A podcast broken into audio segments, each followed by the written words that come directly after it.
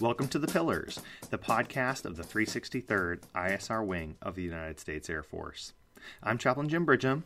And I'm Dr. Jerry Walker. And I'm Sergeant Ackerberg. On each episode of The Pillars, we find a brief resilience topic so you can practically fix any potential roadblocks you encounter and finish a better wingman, airman, and leader.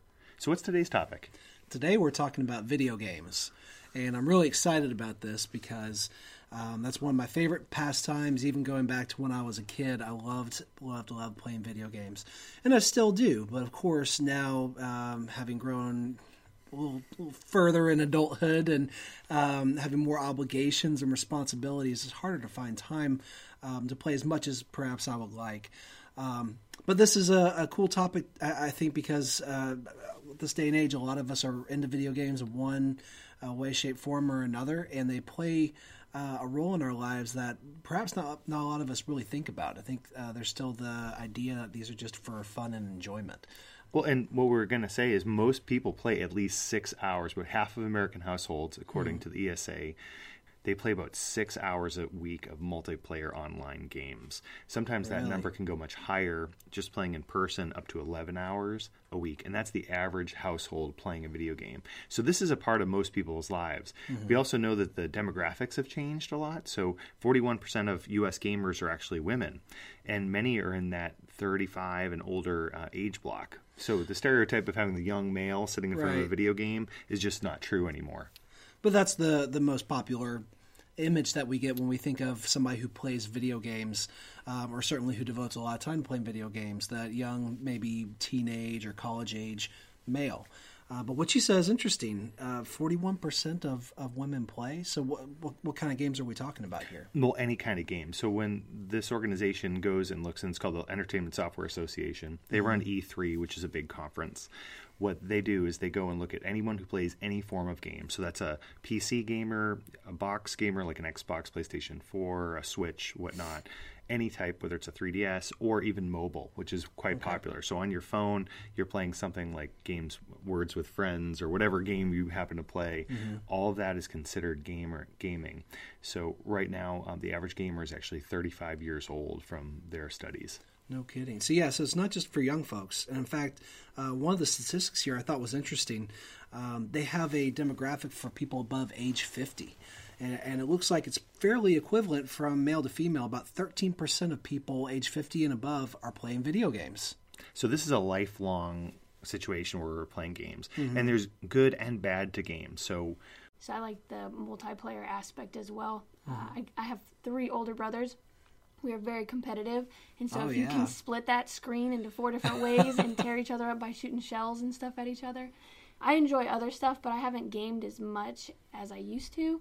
As being a parent, um, I tend to find that I will neglect my children if I get too devoted and just throw some Cheerios on the ground and call it good so you can keep playing, and that is bad parenting. Um, so I know with me, I have to do moderation. Uh, otherwise, I will the house won't get clean. Like nothing will happen, and then it'll be yeah. the next day, and I'm not ready. Right, and so it's different from the chaplain, whereas his kids are are older, and mm-hmm. so they're getting into games, and there's some games that he can even play with them. Yeah. so yeah. he's not quite ready for for you know uh, video games, or maybe not the style that you would want to play with him. Yeah. So he'll he'll hold a controller and he'll think he's playing. Nice. So like my daughter, she's seven, so she matter of fact she grasps it a lot better than I can. She can beat me in a lot of the games we play, uh, but she um, she and I will usually be playing, and he'll just be holding the controller, thinking he's playing. Um, so we try to include him, but at the same time, we make sure there's no batteries in his controller. nice. So that's, I think, one of the upsides to video games is that it can inherently be a social activity, so. uh, something that you can use to, uh, you know, and uh, bring your family together, something you can engage uh, in together. As long as it doesn't become all about the game, it becomes about the interaction, the experience that you have. What are your favorite games? Well, I'm a bit different. So um, I actually don't enjoy the social aspect of video games. Um, for me, it's always been more of a, a solitary pleasure. And that's partially because I'm an introvert. So um, while I, I certainly love people and I love being around people, it's just something that saps my energy. And I think that's also because I'm, I'm uh, an empathic person just by the nature of the job that I do. So um, at the end of the day, to recharge, I like to be alone. And so usually I'll play you know single player RPGs. Um, but it's it's it's good for me because you know I love the visuals and the the gameplay. It's it's fun and it's accessible for somebody like me who's admittedly not very good at like the multiplayer shooters. Um, but I, I, like it because I can immerse myself in that world, and it gives me um, you know cool story to to get into. It's almost like you're um, authoring a movie in real time, and that for me is is something I can use to rejuvenate myself um, get that alone time, that satisfaction, a minimal escape from the, the problems and troubles of the world, um, and just get my energy back. What I want to do is take some of these examples we have and put it into maybe a practice you can use for yourself, and then we'll get into some of the challenges for games too. Because we want to make sure you see both the good and the bad. Because obviously, gaming is just part of most of our lives. About seventy percent of U.S. households, sixty-seven percent uh, to be specific, use um, games. So the first one is principles to, that you level up. No matter what game you're playing, pretty much you're going to level up mm-hmm. your abilities. And just like life. So if you view a game like life and you take that principle back saying what you need to do to level up, well, some of that involves what I call grinding. And grinding is that day to day, it's like mowing the grass in a video game. You go to an area, you've beaten over and over and over again mm-hmm. to level up your character. And it can get boring, it can get mundane, but you keep in mind that you're leveling up your character. Mm-hmm. So, a principle for your life is that to level up your ability might require the mundane. It might require something, it's not always mountaintop experiences, and they're not always terrible. They're sometimes in the middle where there's just no emotion to it. It's mowing grass. Mm-hmm. And so, that's a principle which goes to the second principle, which is choosing your battles. Because if you're if you're not if you're not ready, yeah. and you try to go into another area, what do you do? You get totally destroyed. Yeah, and, and so that's knowing like what do you need to do to level up your ability. Well, it might be grinding, but choosing your battles. Find your area in life that you can grow through, but you don't die on your sword in every area. Mm-hmm. I think that's something that we we oftentimes forget is that um, part of that challenge and the journey that we face. There's there's going to be those bright moments. Um, there's going to be good things that come out of it, even while we're working towards that ultimate goal. Um, so to never lose sight of that as and, well, and never stop learning. And mm-hmm. that was that's another principle is no matter what you're doing, learn from what you're doing. I can read and take several courses, read several books, and it might be one nugget, it might be one sentence in one book that you need to get out for you. So know that you, in the midst of sometimes the mundane and running around, you might find that legendary item, mm-hmm. and they're mm-hmm. going around and you grind, grind, grind, and you find that one legendary thing that you've been looking for. But how did you get there? Well, you were leveling up, you were learning from your progress, you were grinding, and you never stopped learning. You got better and better and better, and then kind of luck smiled on you, and you found it. um, I, and I forget who I think it was Dave Ramsey who said it took me 20 years to become an overnight success uh, 20 years of hard work. And so yeah. for us, like when you're growing, know that it takes, no one really is an overnight success. There's a long length of time to get there, just mm-hmm. like games. You don't just get to the final level without using a cheat card or anything, mm-hmm. right, from those days. Yeah. And there's almost always a learning curve when you first start off with a new game, you know, unless it's, uh, you know, uh, standard cut and paste shooter um, that you played over and over again. When you pick up a new game um, with a novel storyline, different controls, you have to kind of adjust to it and and alter your perspective on that um, on, on how you approach that game. Which, which, is the next principle of being proud of your progress, hmm. right? Because what happens is you have to know, like, as you're going through, recognizing, like, look, I did pretty well today. But there's, I think, four options of controls on the same controller. So you're toggle through multiple controls. Anyway, you have to be proud. Like, I remember I finally completed a game. Like, I did not win, but I completed it and said, yeah. yes, I completed it. So being proud of the progress you make. Oh, and the final principle to wrap it up is to join a guild. So the idea mm. of hmm. joining in any game, sometimes, well, not every game, but in many role playing games, you associate with a guild of some kind. That's just a grouping of people who share a common goal or a common identity. And you can do this through multiplayer, online. Again, it varies from game to game, but the concept exists of joining a guild.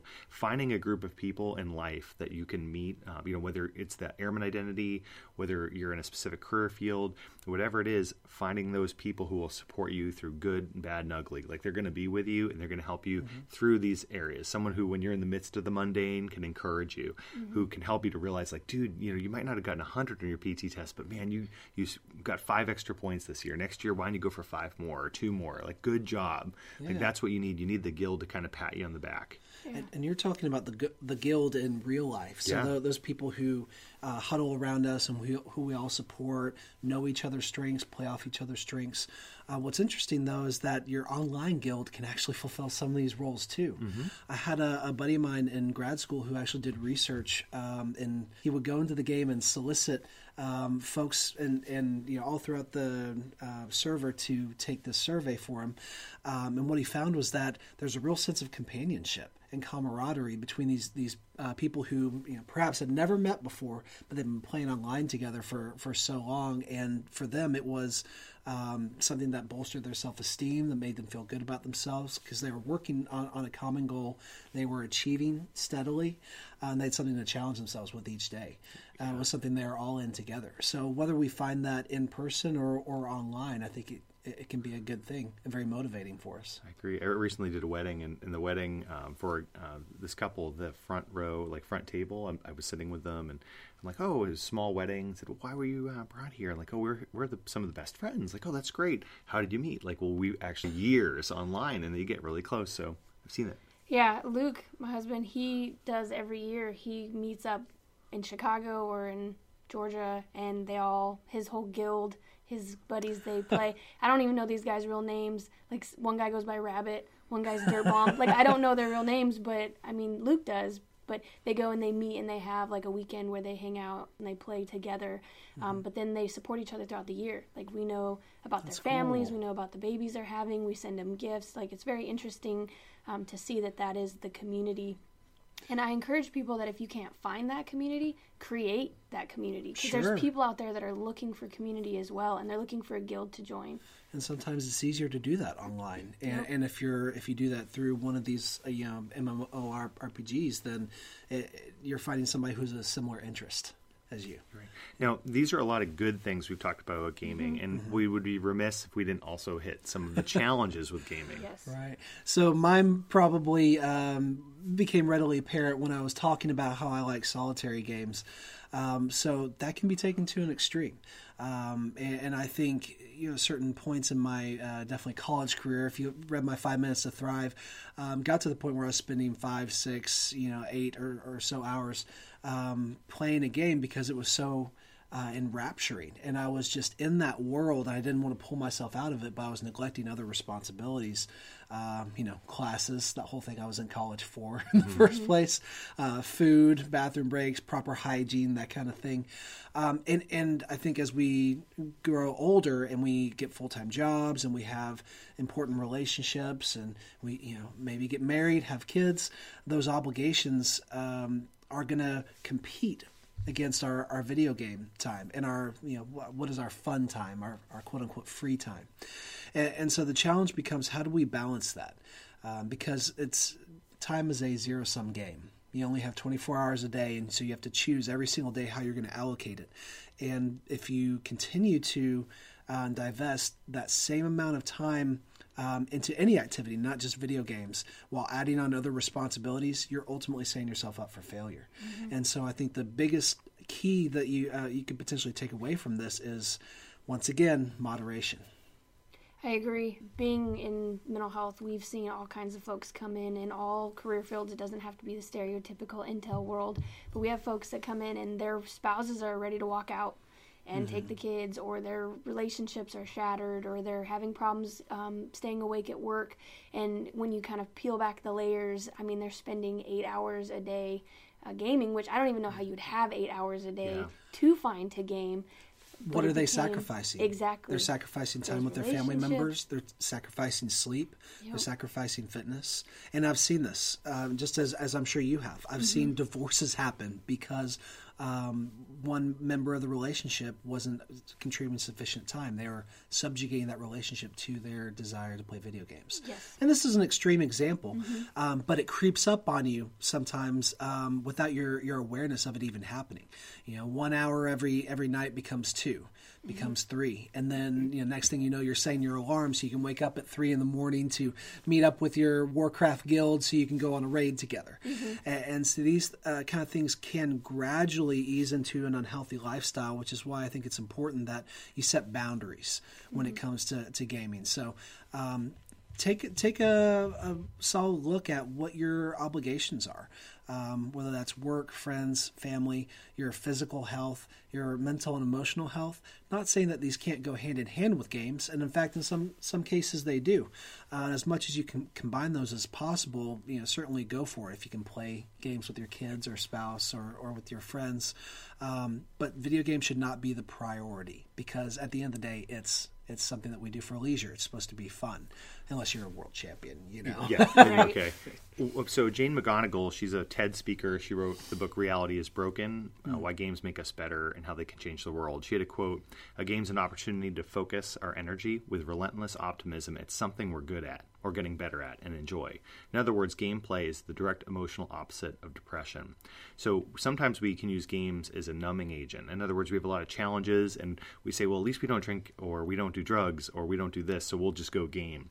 And we have to be cautious of that. But one thing we can do is to gamify our life. So how do mm. we hmm. do it? I gave you some principles already of the idea of leveling up your abilities, choosing your battles, you know, uh, learning all the time, uh, being proud of your progress, joining a guild. But you can actually do this practically. Jane McGonigal set up a website called Super Better. Hmm. And if you go Google Super Better, it's actually a way to gamify your life. So, for instance, you could say plus one, listen to this podcast. Plus mm-hmm. one, went to um, fitness today. And you give yourself points to level yourself up. Hmm. Uh, some folks have used this for medicine and so forth. Like, let's say they need to be reminded to take meds and they they gamify that. So like, oh, I always forget this or I always forget that. You get the plus one, and there's a community of people to support you.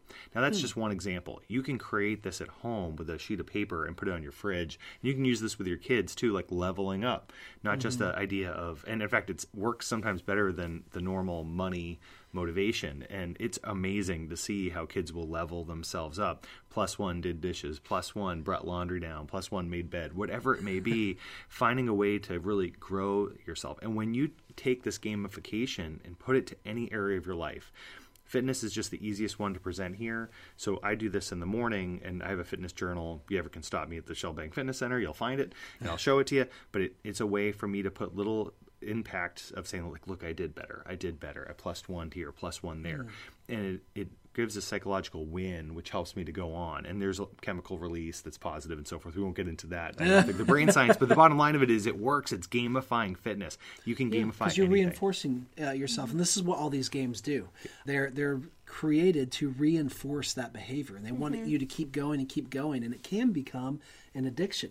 But if you can harness that power and control it yourself then now you're reinforcing positive behaviors on your own end and another thing i'd like to add is um, if you are gaming or when you game uh, what are you drinking with your gaming uh, a real big thing I see a lot of people do is they will have beverages, alcoholic mm-hmm. beverages with their gaming. Sure. And that's a slippery slope as well, um, especially if you're using it for numbing. You maybe don't have good boundaries on your gaming in general, and you don't know moderation.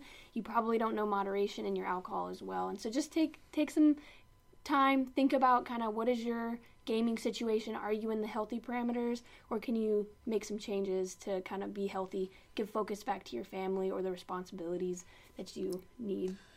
That's a really good point. And and alcohol does not make you better at gaming. It does not. you may think you're better, but right. you are not better. And I think it actually takes away from uh, the enjoyment you could be getting mm-hmm. out of mm-hmm. gaming. Um, so because it's just another distraction it's another numbing agent definitely and so i, I think that's a, a, very good point maybe um, if you're used to to having a beverage or two or 17 when you mm-hmm. game um, maybe think about having a, a, gaming episode where you don't do any of that mm-hmm. and just mm-hmm. see how that feels see if it's any different yeah okay well we want to thank you today for listening to The Pillars, the podcast of the 363rd ISR Wing of the United States Air Force. I'm Chaplain Jim Bridgham. I'm Dr. Walker. And I'm Sergeant Ackerberg. Until next time, if you need us, please reach out to us on the global address list. Finally, we want to thank you for what you do for our nation, and we just hope you have a great day.